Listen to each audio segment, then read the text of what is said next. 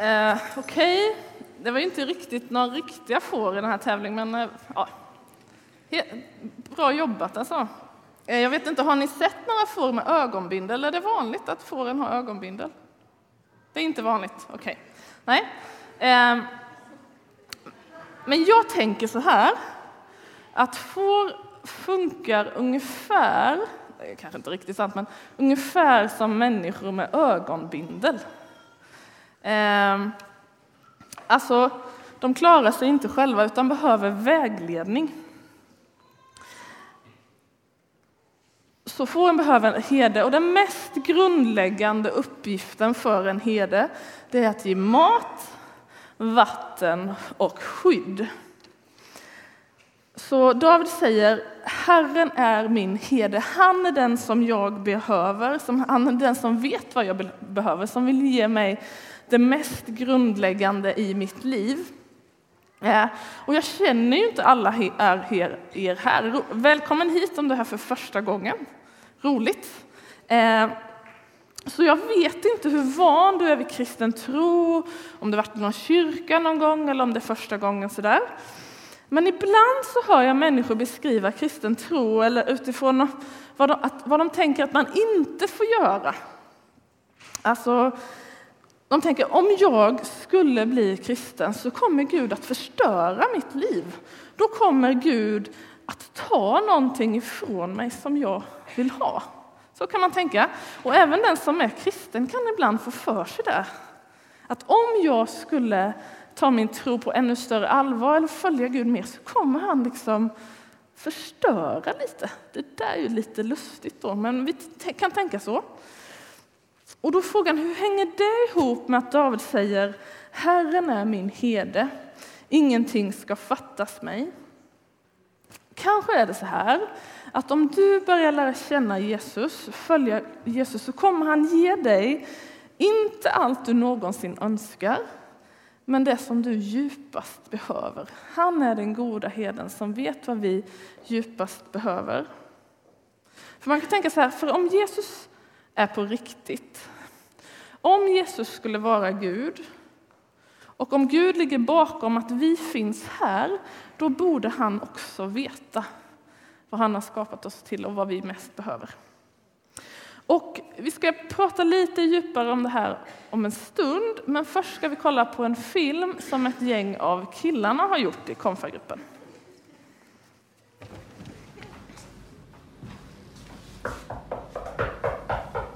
Ja, kom in. Ja, du ville prata med mig? Ja, visst. Slå dig ner. Jag har kollat statistiken på sistone och det sitter så jättebra ut för dig. Ja, men vad kan jag förbättra? Eh, Jag tror inte det finns något du kan förbättra. Men vad menar du? Eh, Du får sparken. Mitt liv suger verkligen just nu. Jag har precis fått eh, sparken från mitt jobb och nu har jag ingenting kvar. Fast vänta lite, jag kanske skulle gå till kyrkan.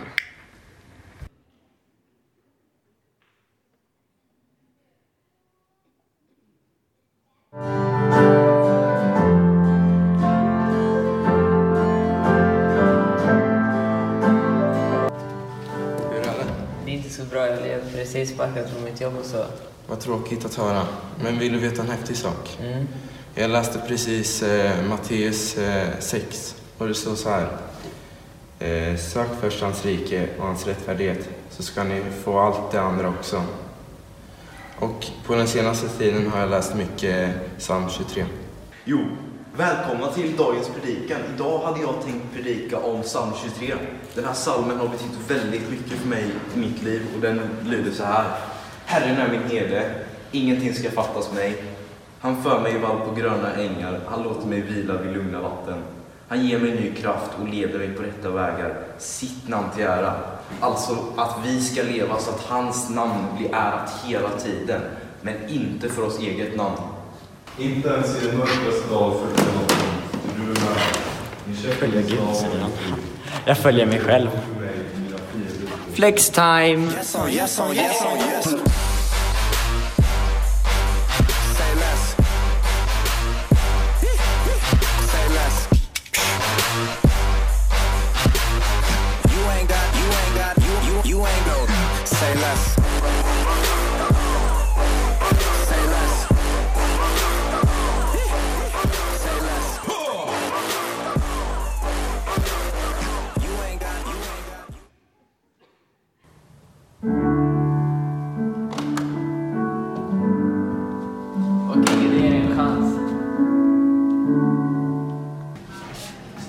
Stäng dörren.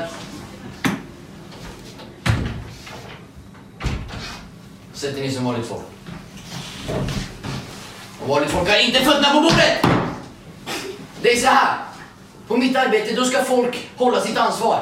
Och enligt statistiken så är inte vad som sker med ditt arbete just nu. Men vänta, vänta, vänta. Det går ju jättebra för mig. Jag har ju massor med pengar och allting. Det går, jag, jag tjänar jättemycket. Det är absolut inte dina Men pengar. vänta, vad snackar Det är mina pengar. Sluta! Avbryt mig inte! Men det... Man avbryter inte på ett jobbmöte när man sitter inför sin chef som har makten i en sparken. Nej, men vänta lite, vänta. Dö! vänta. Tyst! Jag säger bara en sak. Du har fått sparken. Jag klarar inte av det här. Gå, gå direkt, gå direkt.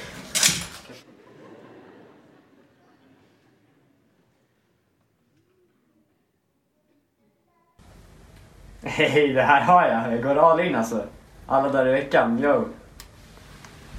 Va? Skojar du eller? Aldrig hade två S!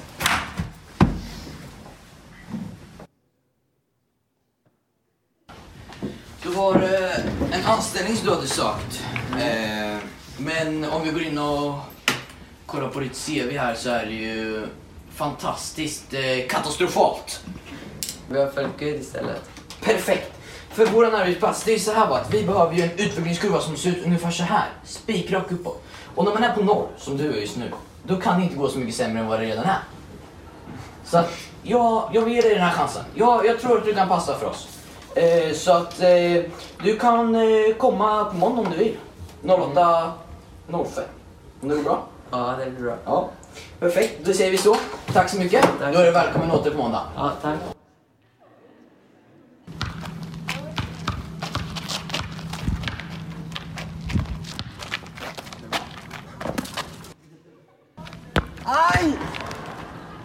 Förlåt, hur gick det?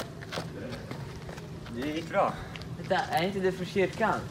Jo, det är jag. Ja, hur mår du? Ja, det sket sig. Jag spenderade alla mina pengar på poker och allting och tappade alla pengar, förlorade jobbet, fick sparken. Ja, jag var också nere på botten och förlorade jobbet och så, men något som hjälpte mig var Psalm 23 och jag tror den kommer hjälpa dig också.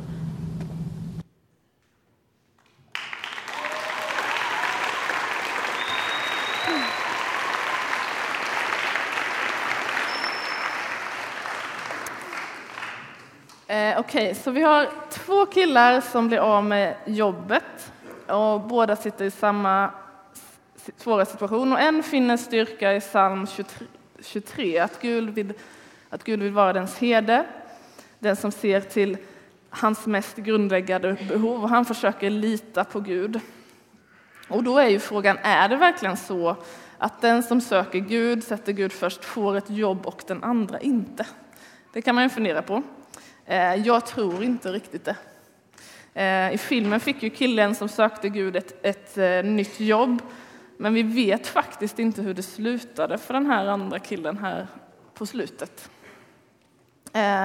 Och det som jag egentligen tror är skillnaden är att den som, killen som sökte Gud kunde få hitta liksom styrka i det.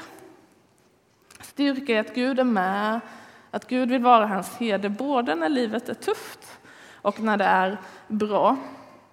Eh, och grejen är den att Gud vill vara vår herde, att se till våra djupaste och mest grundläggande behov. Det betyder inte att vi inte går igenom det som är tufft, att vi inte går igenom lidande. Alltså, I filmen så mötte ju han som satte Gud först i sitt liv också lidande, precis som den andra killen. Så ingen är skyddad från smärta. Men så står det så här i psalm 23, vers 4. Inte ens i den mörkaste dal fruktar jag något ont. Ty du är med mig, din käpp och din stav gör mig trygg. Och tänk, låt oss fundera på det där med får igen. Alltså, vi lever ju i ett land med ganska mycket sjöar och vattendrag. Vi har ganska få rovdjur. Men hur ser det egentligen ut i Israel, där David var herde? Alltså i Israel finns det inte så där jättemycket vattendrag. Och en herde behöver känna till var det går att hitta vatten, var vattnet har samlats, liksom bland, ofta bland klipporna. De ska hitta vad det finns bland klipporna utan att det har dunstat för att solen har kommit. De kan också kanske försöka göra någon slags damm för att dämma, däm, dämpa upp så det liksom samlas lite mer vatten någonstans. Men grejen är den att bland klipporna där vattnet finns, där är det mörkt. Där finns det skuggor att gömma sig ibland. Där går det att falla och skada sig. Där finns rovdjuren.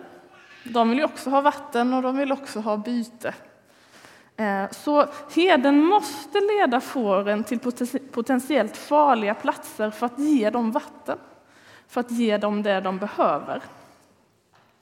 Och saken är den att om jag skulle liksom beskriva vår värld eller där vi lever så finns det väldigt mycket som är väldigt vackert.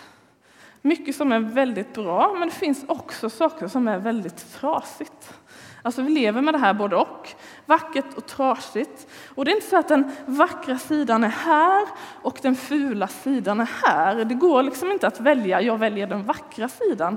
Utan våra liv är ju så här blandade. Det är både vackert och trasigt samtidigt och vi möter saker hela tiden. Eh, det kan, ett exempel på det är att till exempel något som kan betyda väldigt mycket för oss, det är ju nära relationer. Alltså att leva nära vänner, familj kan få betyda väldigt mycket. Det kan få vara uppmuntrande, det kan få ge kärlek. Men där kan också väldigt mycket gå sönder. Det är där vi kan bli sårade nästan allra mest. Och det där sitter ofta lite så här sammanblandat. Eh, så att, så att vi lever i både och. Om man läser en annan bibelöversättning än den jag har här, som heter Folkbibeln, så står det så här om samma vers som jag läste. Även om jag vandrar i dödsskuggans dal fruktar jag inget ont, för du är med mig. Alltså, även om jag vandrar, när jag går genom mörkret så finns Gud där. Och det som är grejen är att Gud vill gå med dig genom mörkret. Och mörkret är inte heller slutstationen. Ibland tänker vi så här, nu är det kört för mig. Jag sitter fast här. Men Gud ger alltid nya vägar, nya möjligheter. Och Gud vill ta dig genom mörkret och vidare. Eh, och då tänker man, ja, men det värsta har redan hänt mig, eller det värsta kommer hända mig. Tänk om min, eh, någon som står mig nära dött, eller jag själv dör. Det kan man ju ändå se som, men nu är det liksom mörkt och nu har vi fastnat i mörkret. Ehm, men Bibeln berättar att mörkret aldrig har sista ordet. Den berättar att Jesus dör, men han uppstår igen. Och Bibeln säger att den som tror på Jesus ska leva om han än dör. Alltså även om, om mörkret kan döda oss så ger Jesus evigt liv. Det finns alltid en väg ut ur mörkret och vidare. Eh, får jag berätta en grej om en av mina lärare som jag hade på pastorsutbildningen. Han var ganska disträ, så det berättas att han en dag gick för att hämta kaffe.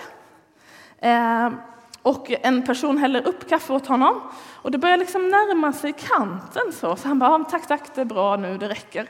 Men den här personen bara fortsätter att hälla. Så det liksom, du vet, börjar rinna över kanten och ner så här. Och han bara, tack, tack, det, liksom, det räcker, det är nog nu.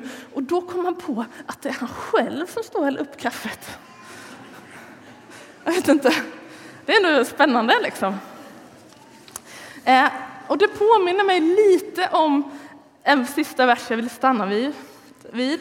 Och det är vers 5 där det står att Gud låter min bägare flöda över.